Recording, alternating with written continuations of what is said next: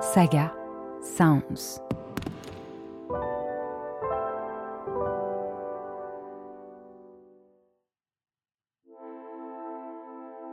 Il y a 50 ans, paraissait un rapport scientifique qui fit l'effet d'une bombe. Le rapport Meadows, publié en 1972 par des chercheurs du MIT, un célèbre institut de recherche américain, alertait sur les dangers que nous fait courir une croissance économique illimitée dans un monde aux ressources finies. Pourtant, depuis, nous n'avons pas changé de trajectoire. Pire, on a accéléré. Je m'appelle Audrey Boelly et je suis journaliste scientifique. Comme beaucoup, je m'inquiète pour l'avenir de mes deux filles et des enfants de leur génération. Alors, j'ai voulu savoir où nous en étions aujourd'hui, 50 ans après la publication du rapport Meadows, et maintenant que nous sommes entrés dans l'ère de la surproduction et de la fast fashion. Dans ce podcast, je mènerai mon enquête en interrogeant des experts et des scientifiques pour tenter de répondre à ces questions vitales. S'est-on rapproché des limites planétaires? Les a-t-on déjà dépassées? Est-il possible d'envisager un avenir où l'activité humaine n'épuiserait pas les ressources de notre seule planète, dont nous et l'ensemble du monde vivant dépendons pour notre survie? Nous voilà au dernier épisode de ce podcast, le dernier volet d'une enquête où j'ai pris le temps de comprendre en profondeur les enjeux de la crise environnementale. Et les alertes se multiplient sur tous les fronts. Production agricole, pêche, énergie, minerais. Nous consommons bien trop de ressources au-delà de ce que la planète peut nous offrir. Pollution, déforestation, changement climatique, effondrement de la biodiversité, nous avons déjà dépassé au total 6 des 9 limites planétaires, ces seuils au-delà desquels l'habitabilité de la Terre pourrait être compromise. Ce qui me rassure, c'est que l'origine du problème est désormais bien identifiée. Ce qui nous mène dans le mur, c'est la poursuite d'une croissance économique illimitée dans un monde fini. Que cette croissance soit verte ne change rien. Car comme le disait le chercheur Aurélien Bouteau dans un épisode précédent, 2% de croissance pendant un siècle correspond à une multiplication par 6 de la production et de la consommation. Plus on poursuit la croissance, plus on consomme de ressources, plus on pollue et plus on émet de gaz à effet de serre, etc., etc. Or, cette croissance économique est présentée depuis des années comme notre planche de salut, la condition sine qua non du progrès humain et du plein emploi. On nous l'a mille fois répété. Il n'y a pas d'alternative. Et pourtant, il va falloir en trouver une.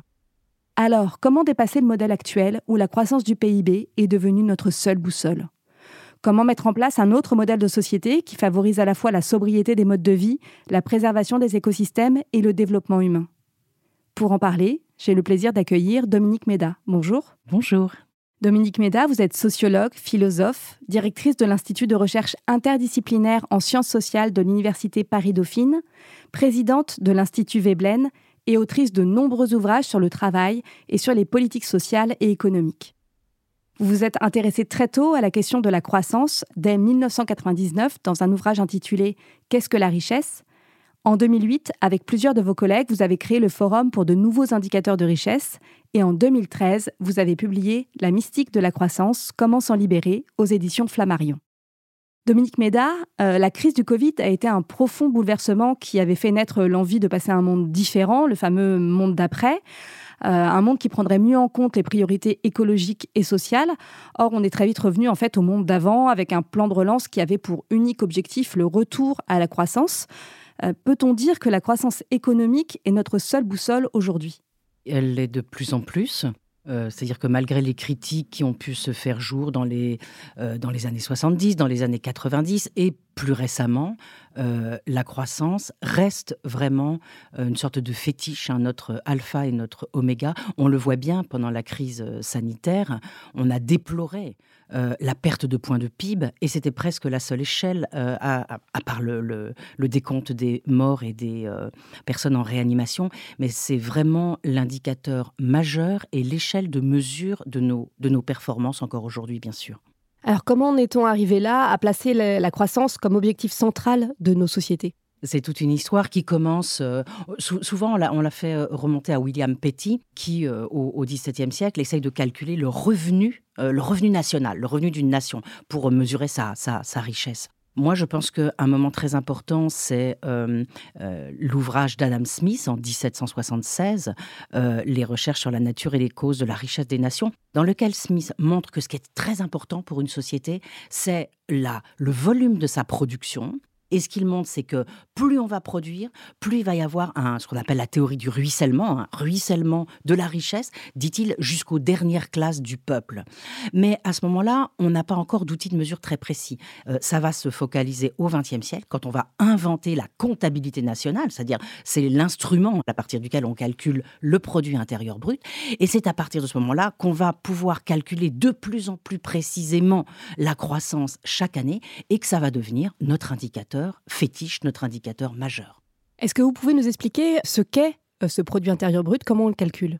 Alors, le produit intérieur brut, c'est la valeur monétaire de la production. Et si je vais un tout petit peu plus loin, je dirais que c'est la somme du produit intérieur brut marchand et du produit intérieur brut non marchand. C'est important de le dire parce que jusqu'en 1976, on ne comptait pas du tout, on ne prenait pas du tout en compte le PIB non marchand, c'est-à-dire tout ce que produisent les administrations, les fonctionnaires, les services publics. Donc voilà, c'est la, c'est la valeur monétaire, le PIB, de, euh, du PIB marchand et du PIB non marchand. Donc c'est la somme de la création de richesse. Alors euh, spontanément, on associe la croissance économique au progrès humain. Et c'est euh, ce qu'on a pu observer au XXe siècle avec l'amélioration de l'espérance de vie, par exemple.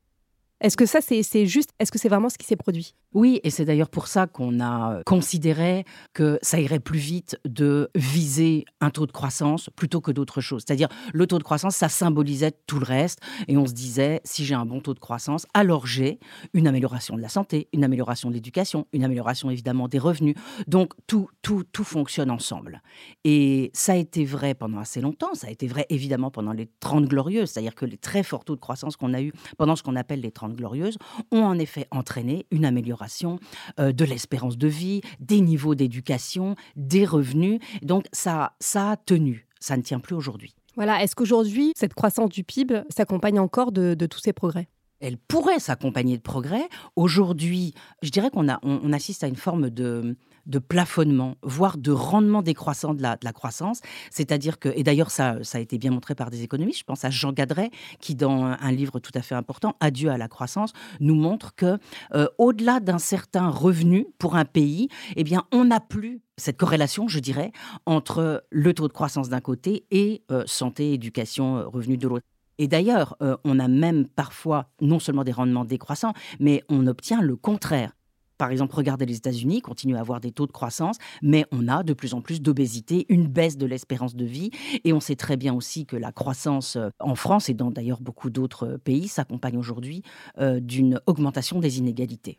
Oui, mais justement, c'est la question que je voulais vous poser parce qu'on a aussi spontanément en tête le fait que si la croissance augmente, le niveau de vie euh, global va augmenter. Et c'est pas ce qu'on observe. Vous parliez aussi de la théorie du ruissellement euh, tout à l'heure. On peut avoir des taux de croissance qui s'accompagnent d'une euh, augmentation du niveau de vie de tous on peut tout à fait aussi avoir le, contraire. C'est-à-dire, vous pouvez avoir le même niveau de croissance avec seulement une toute petite partie de la population qui a accès à la consommation, qui, qui surconsomme par exemple, et puis d'autres qui n'ont pas assez de moyens pour consommer. C'est ce qu'on observe en, France aujourd'hui. Et idem pour le taux de chômage. Vous pouvez avoir le même taux de croissance avec beaucoup de chômage ou, peu de chômage. Donc, ce taux de croissance, il est indifférent à la manière dont la participation à la production et la consommation sont réparties, euh, bien ou mal, dans la société. Est-ce que vous pouvez nous dire justement qu'est-ce qu'on observe aujourd'hui, le rapport entre l'augmentation de la croissance et l'augmentation des inégalités? En fait, les inégalités ont augmenté tout en haut du décile supérieur, dans le 0,1%. Et donc, on observe une, polarisation de plus en plus grande, c'est-à-dire dans le 0,1% des inégalités de plus en plus fortes, et puis également des inégalités de patrimoine de plus en plus fortes. Thomas Piketty a montré tout cela très bien. Le PIB n'intègre pas non plus les enjeux écologiques. Par exemple, il ne prend pas en compte le coût des destructions environnementales de nos activités. Bien sûr. Alors le j'ai envie de résumer pour montrer que c'est vraiment un indicateur pas du tout satisfaisant. Il laisse complètement de côté, il compte pour zéro tout un tas d'activités qui sont déterminantes pour la reproduction de la société, je dirais. Euh, tout ce qu'on appelle le travail domestique, le bénévolat, mais on pourrait aller plus loin et dire les activités politiques, c'est très important, les activités politiques, amicales, amoureuses, tout ça, il le compte pour zéro. Qu'est-ce que ça veut dire? Ça veut dire que si ces activités disparaissent, bah, ça ne sera inscrit nulle part Nulle part. Et comme vous le dites, c'est la même chose pour, euh, pour les questions écologiques. Ça n'est pas une comptabilité patrimoniale, c'est-à-dire je vais, je vais produire du plus, hein, je vais faire de, de, la valeur ajoutée, mais je vais pas du tout regarder ce qui se passe sur le patrimoine que j'utilise, que je modifie pour fabriquer cette valeur ajoutée. Et euh, c'est à la fois vrai de ce qu'on pourrait appeler le patrimoine social ou la cohésion sociale, c'est-à-dire je peux avoir une forte valeur ajoutée avec un niveau très élevé de balkanisation de la société, de non-cohésion sociale. Quoi. Et puis, je peux également produire ma valeur ajoutée en détruisant complètement mon patrimoine naturel. Donc voilà, on pourrait se retrouver, et, on le voit, euh, ça, arrive dans un certain nombre de pays, ça arrive de plus en plus partout, euh, on peut se retrouver avec des taux de croissance importants, mais je dirais des stock, un patrimoine, c'est-à-dire ce quand même qui nous sert finalement à produire, euh, à, fabriquer cette production, euh, de plus en plus détruit, de plus en plus dégradé. Comme l'expliquait le chercheur Aurélien Bouteau dans un épisode précédent, la croissance économique s'accompagne forcément d'une augmentation de consommation de ressources. Euh, or, les chercheurs que j'ai interrogés me l'ont tous dit, nous sommes en train d'atteindre ou de dépasser les limites des ressources disponibles, que ce soit en eau, en poissons, en énergie, en métaux ou la disponibilité en terres agricoles. Est-ce qu'on peut dire que le fait de poursuivre la croissance du PIB nous mène tout droit au dépassement des limites planétaires? Mais bien sûr, c'est d'ailleurs c'est ce qu'ont montré les fameux articles de Stéphane et Ruckström sur les, limites planétaires hein, en 2009, actualisés en 2015, etc. C'est cette idée que oui, il y a des limites physiques, naturelles, que nous sommes en train de dépasser, alors que la comptabilité PIB, elle est écrite en argent. C'est-à-dire, je crois que vraiment ce qu'il faut redire, c'est que le PIB, c'est une convention. Et d'ailleurs, l'inventeur de, tout ça, euh, Simon Kuznets, un, un économiste euh, américain, qui a calculé euh, dans les années 40, 19 1940 aux États-Unis le revenu national américain, il explique très bien ça. Il dit, vous savez, ce que je suis en train de faire, là, je calcule le revenu national, mais je ne sais pas exactement ce qu'il faut rentrer dedans.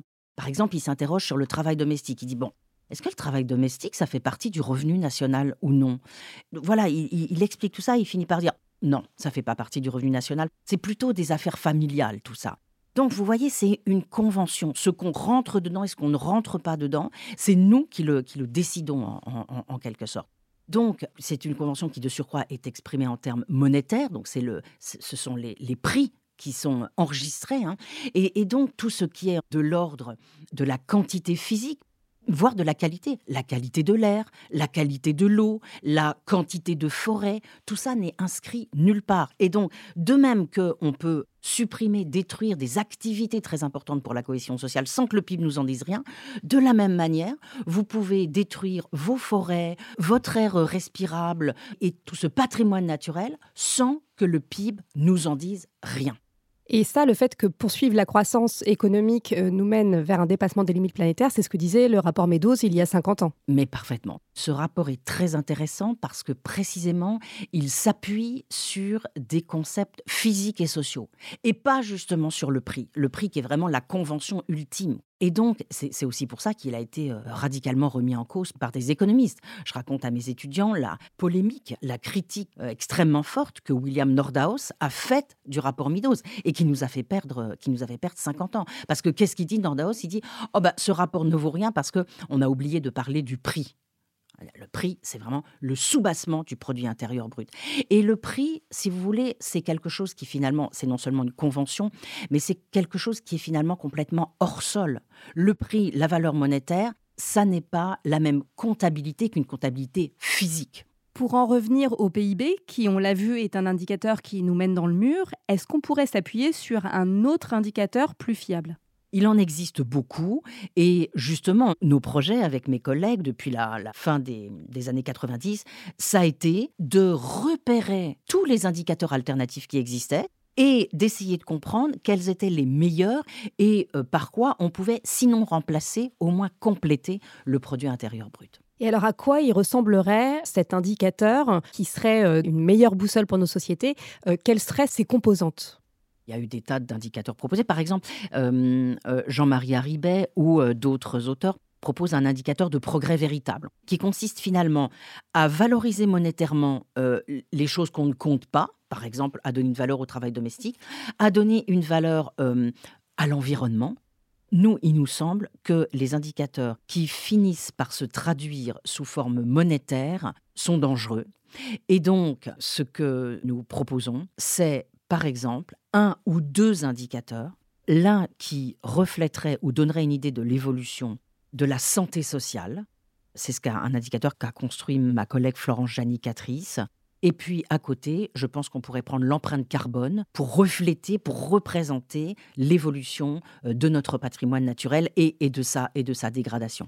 Et il me semble que ces deux indicateurs, l'indice de santé sociale l'empreinte carbone, on pourrait les utiliser en quelque sorte comme des limites justement pour enserrer notre produit intérieur brut et pour interdire à notre produit intérieur brut d'évoluer au-delà de ces deux indicateurs.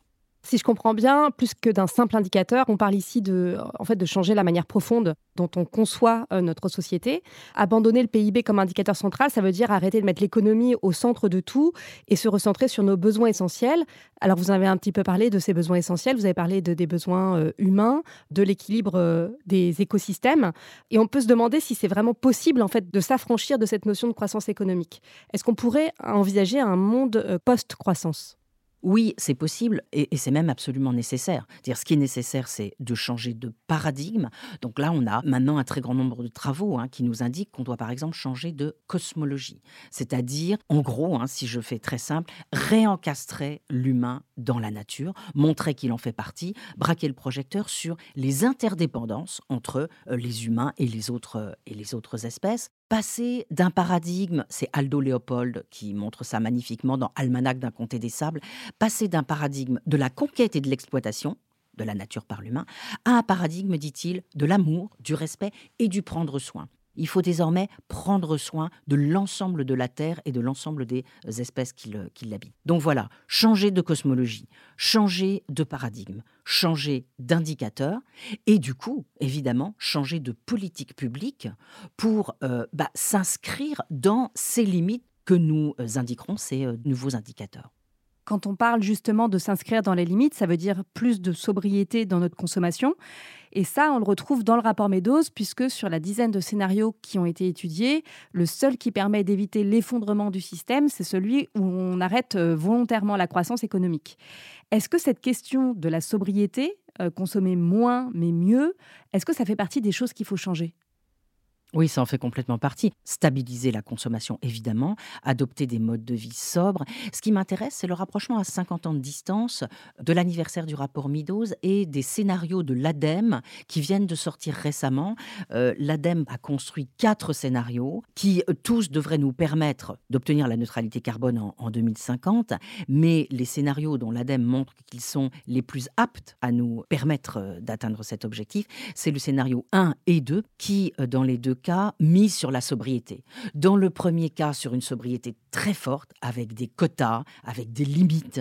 Et dans le deuxième cas, avec une sobriété qui est peut-être un peu plus supportable. Mais là encore, ce que je voudrais souligner, c'est que dans tous les cas, la sobriété qui est exigée, elle va principalement s'adresser aux pays les plus riches et à l'intérieur des différents pays, aux classes les plus aisées. Hein. Il faut jamais oublier ça, c'est-à-dire que ce discours de la sobriété, il est parfois mal reçu euh, par, euh, par les classes populaires qui disent mais attendez, on n'a déjà pas de quoi consommer, donc nous on peut pas être sobre. Mais bien sûr, c'est plutôt les, les, les, autres, les, classes les plus riches, qui doivent se rapprocher dans leur pratique et dans leur comportement euh, des, des populations qui vivent justement déjà de façon très sobre. Pour revenir à cette question de la consommation, hein, pour les classes les plus riches qui surconsomment par rapport à leurs besoins, euh, cette consommation, elle est aujourd'hui vécue comme émancipatrice, comme une manière finalement d'exercer sa liberté individuelle. Est-ce que ça, c'est une illusion? On ne peut pas dire que c'est complètement une illusion. Alors là encore, hein, il y a eu beaucoup de, travaux de philosophes là-dessus, qui sont des travaux très importants. Alors je pense au sociologue Thorstein Veblen, qui a écrit euh, Théorie de la classe de loisirs en, dès 1899, hein, ou aux travaux de Baudrillard en 1970, La société de consommation. Qu'est-ce qu'il nous montre? Il nous montre que la consommation, ça ne sert pas à satisfaire euh, des besoins naturels. Ça sert un peu, bien sûr, mais la plus grande partie de la consommation, elle sert à exprimer euh, un positionnement social à s'affilier à un groupe ou à se différencier, à se distinguer. Donc finalement, et ça Baudrillard le disait très bien, la consommation, c'est un langage.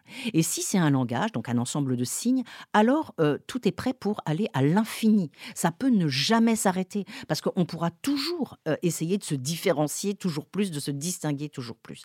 Donc c'est un mauvais infini euh, avec lequel il faut rompre. Donc c'est peut-être pas une illusion, mais peut-être qu'on pourrait se passer de ce type de liberté. Et est-ce que aller vers une sobriété en termes de consommation, ça pourrait même être émancipateur? On imagine aussi que la sobriété, c'est moins, mais est-ce que ça serait pas plus de plein de choses dont on a besoin, euh, plus de bien-être, plus d'air respirable, plus de temps libre, plus de, sens au travail?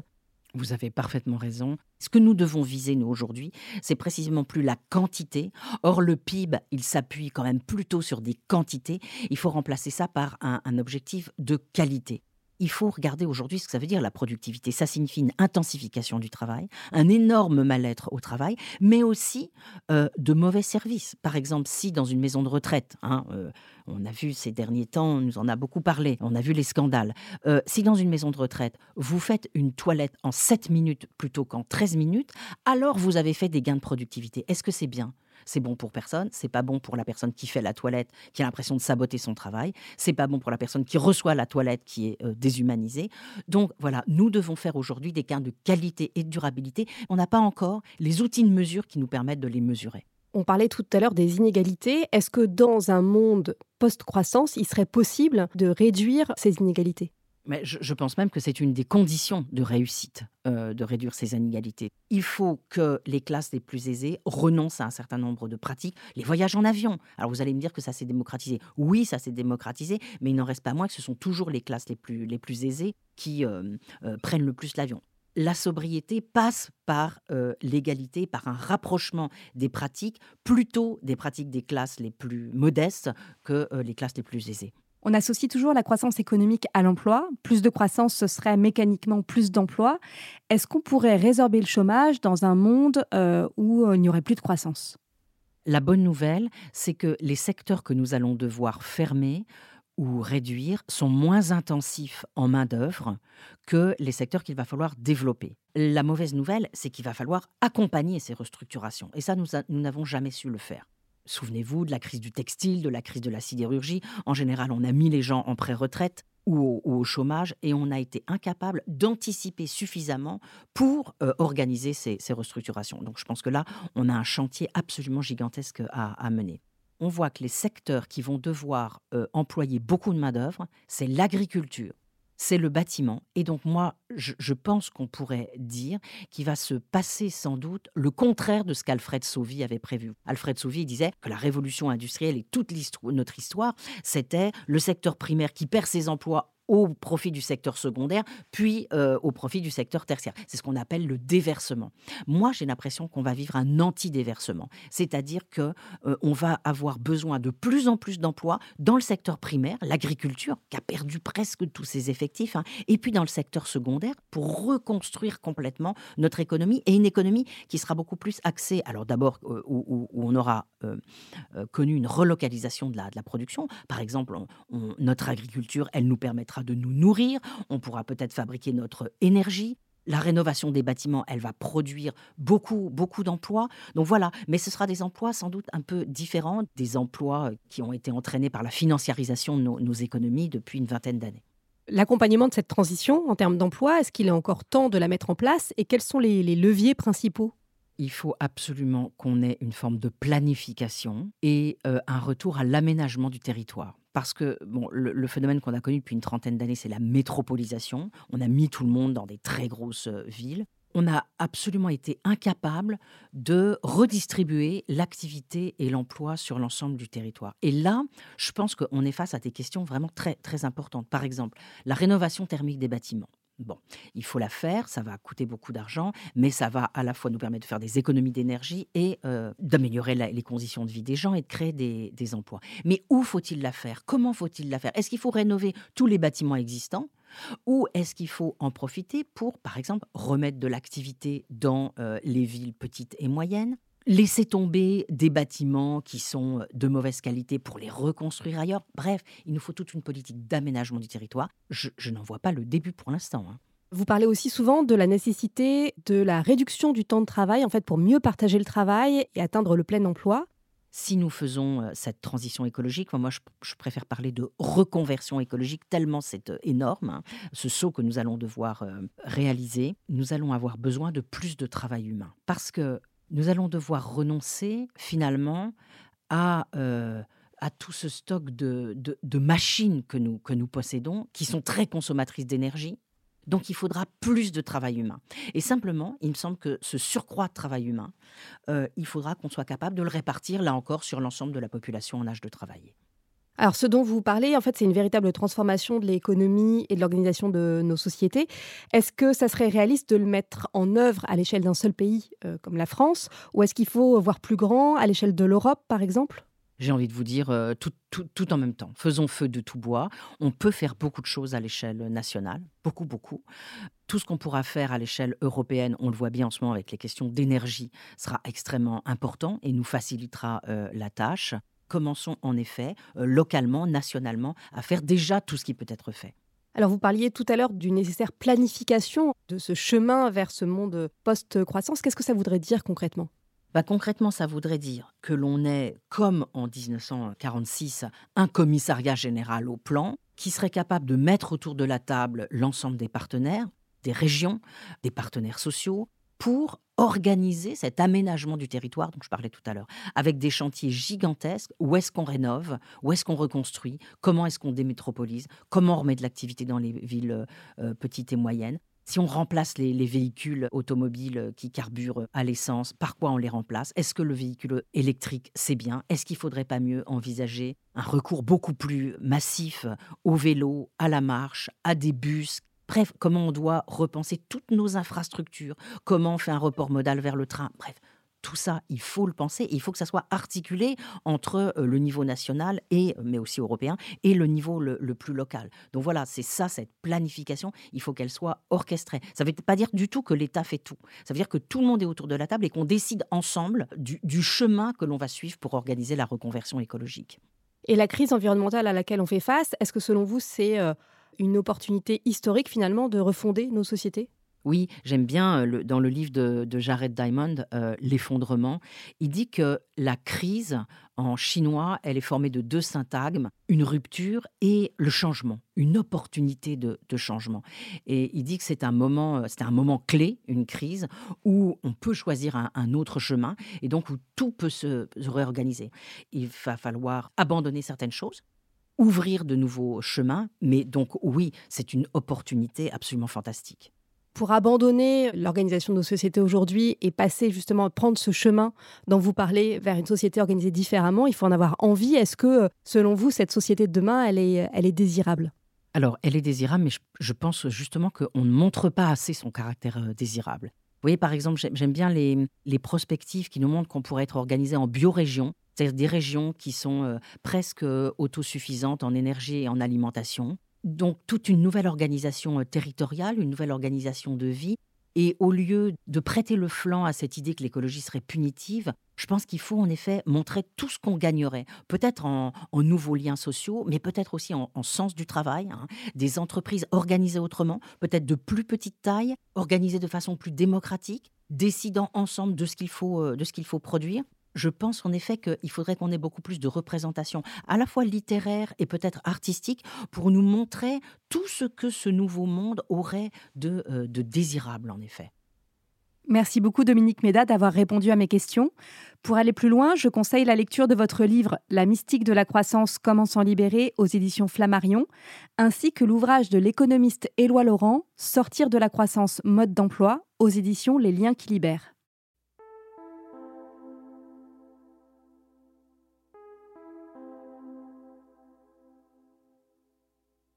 Au fil de ces 13 épisodes, j'ai mené l'enquête auprès d'experts et de scientifiques qui font référence chacun dans leur domaine.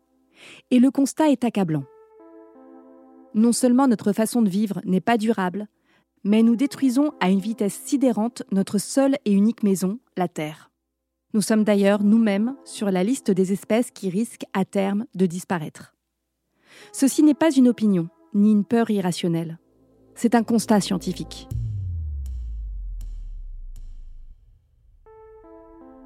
Je mesure à quel point il est difficile de prendre conscience et d'accepter cette réalité vertigineuse, car tout autour de nous dit le contraire. Les rayons des supermarchés bien achalandés, la routine du quotidien, la croissance économique qui repart, les marchés financiers au beau fixe, les grands médias et les politiques qui regardent ailleurs. Et pourtant, derrière ce décor rassurant, le monde est en train de basculer. Nous, occidentaux privilégiés, vivons dans une société d'abondance qui nous semble être la norme. Pourtant, cela constitue une anomalie à l'échelle de l'humanité. Un épiphénomène qui débute avec la révolution industrielle et dont nous sommes en train de vivre l'épilogue. Car cette illusion d'abondance, qui s'appuie sur une destruction du vivant et un pillage des ressources dans d'autres pays du monde, touche aujourd'hui à ses limites. Limites. Voilà le mot-clé. Voilà ce dont nous avons parlé tout au long de ce podcast. Nous vivons dans un monde fini et ses limites sont partout mais nous les avons oubliés, aveuglés par notre confort quotidien et par le sentiment de notre toute-puissance vis-à-vis de la nature. Le problème va bien au-delà du changement climatique. Nous sommes en train de dépasser une à une les limites planétaires. L'enjeu n'est pas simplement d'émettre moins de gaz à effet de serre tout en continuant comme avant. Si nous choisissons cette voie, celle de la croissance verte, nous n'allons pas tarder à manquer d'eau, d'énergie, de métaux, de ressources alimentaires Très concrètement, on parle ici de la survie de millions de personnes, d'une dégradation généralisée des conditions de vie et d'un danger pour la paix et la démocratie. Ouvrons les yeux. Une croissance économique infinie dans un monde fini est tout simplement impossible. C'est un conte pour enfants auquel nous avons accepté de croire trop longtemps. La croissance va s'arrêter, que ce soit de manière subie ou choisie. Et nous avons tout intérêt à appuyer dès maintenant sur la pédale de frein pour amortir le choc. Car la bonne nouvelle, comme le dit Denis Meadows dans mon entretien avec lui, c'est qu'il y a encore assez de ressources sur Terre pour permettre un niveau de vie décent et une société équitable pour tous si nous faisons les changements nécessaires. Les scientifiques me l'ont confirmé au cours de ce podcast. Les solutions existent, il suffit de s'en saisir. Il est nécessaire de rebâtir nos sociétés à partir du monde réel et de ses limites physiques. Des limites qui nous imposent un mode de vie sobre et économe il n'est bien sûr pas question que ceux qui ont déjà trop peu se serrent la ceinture. C'est aux plus aisés d'entre nous de modifier leur mode de vie. Et pour y parvenir, les petits gestes individuels ne suffiront pas. Un nouveau cadre doit être donné par des politiques publiques ambitieuses, seules capables de transformer nos sociétés à l'échelle qui s'impose. Nous devons aussi éviter de tomber dans le piège des solutions simplistes. Car nous l'avons vu au cours de ce podcast, les problèmes sont connectés entre eux. Agriculture, accès à l'eau, biodiversité, énergie, métaux, climat. Les liens de cause à effet entre ces différents sujets sont multiples et complexes, bien plus qu'il n'y paraît au premier abord. Nous avons besoin d'une vision globale, systémique, qui prenne en compte l'ensemble des limites planétaires. Tout cela, nous devons le faire dès aujourd'hui, sans attendre un hypothétique sursaut de la prochaine génération qui pourrait tout changer, comme je l'entends parfois. Au-delà de l'incroyable inconséquence d'imaginer laisser ce fardeau à nos enfants, nous n'avons factuellement pas le temps d'attendre. Nous avons trop tiré sur la corde. Sur l'élastique plutôt. Et celui-ci est sur le point de nous claquer entre les doigts pour revenir à l'équilibre.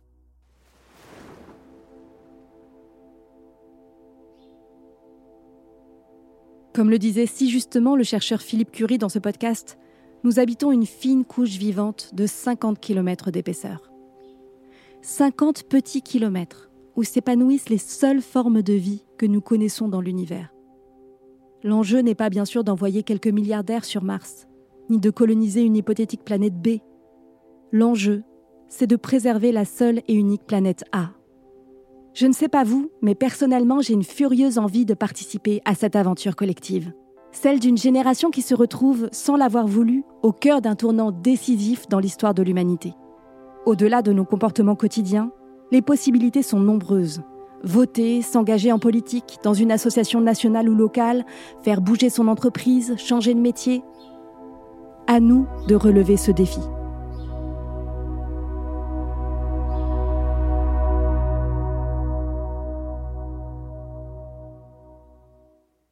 Dernière Limite est un podcast pensé et écrit par Audrey Boelly.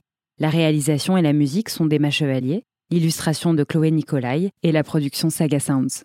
Avec le soutien de la Fondation Madeleine, abritée par la Fondation de l'Université Paris-Dauphine PSL. Nous sommes heureux d'avoir fait entendre les voix éclairantes des scientifiques et experts qui ont eu la gentillesse d'accepter de participer à ce podcast. Pouvoir contribuer à notre échelle à sensibiliser sur le sujet crucial des limites planétaires a été pour nous une expérience intense et passionnante. Merci d'avoir été nombreux à écouter ce podcast. Pour faire entendre cette voix au plus grand nombre, n'hésitez pas à mettre des étoiles sur votre plateforme d'écoute et à partager ce podcast autour de vous et suivez Saga Sound sur les réseaux sociaux pour être tenu au courant de nos prochaines productions.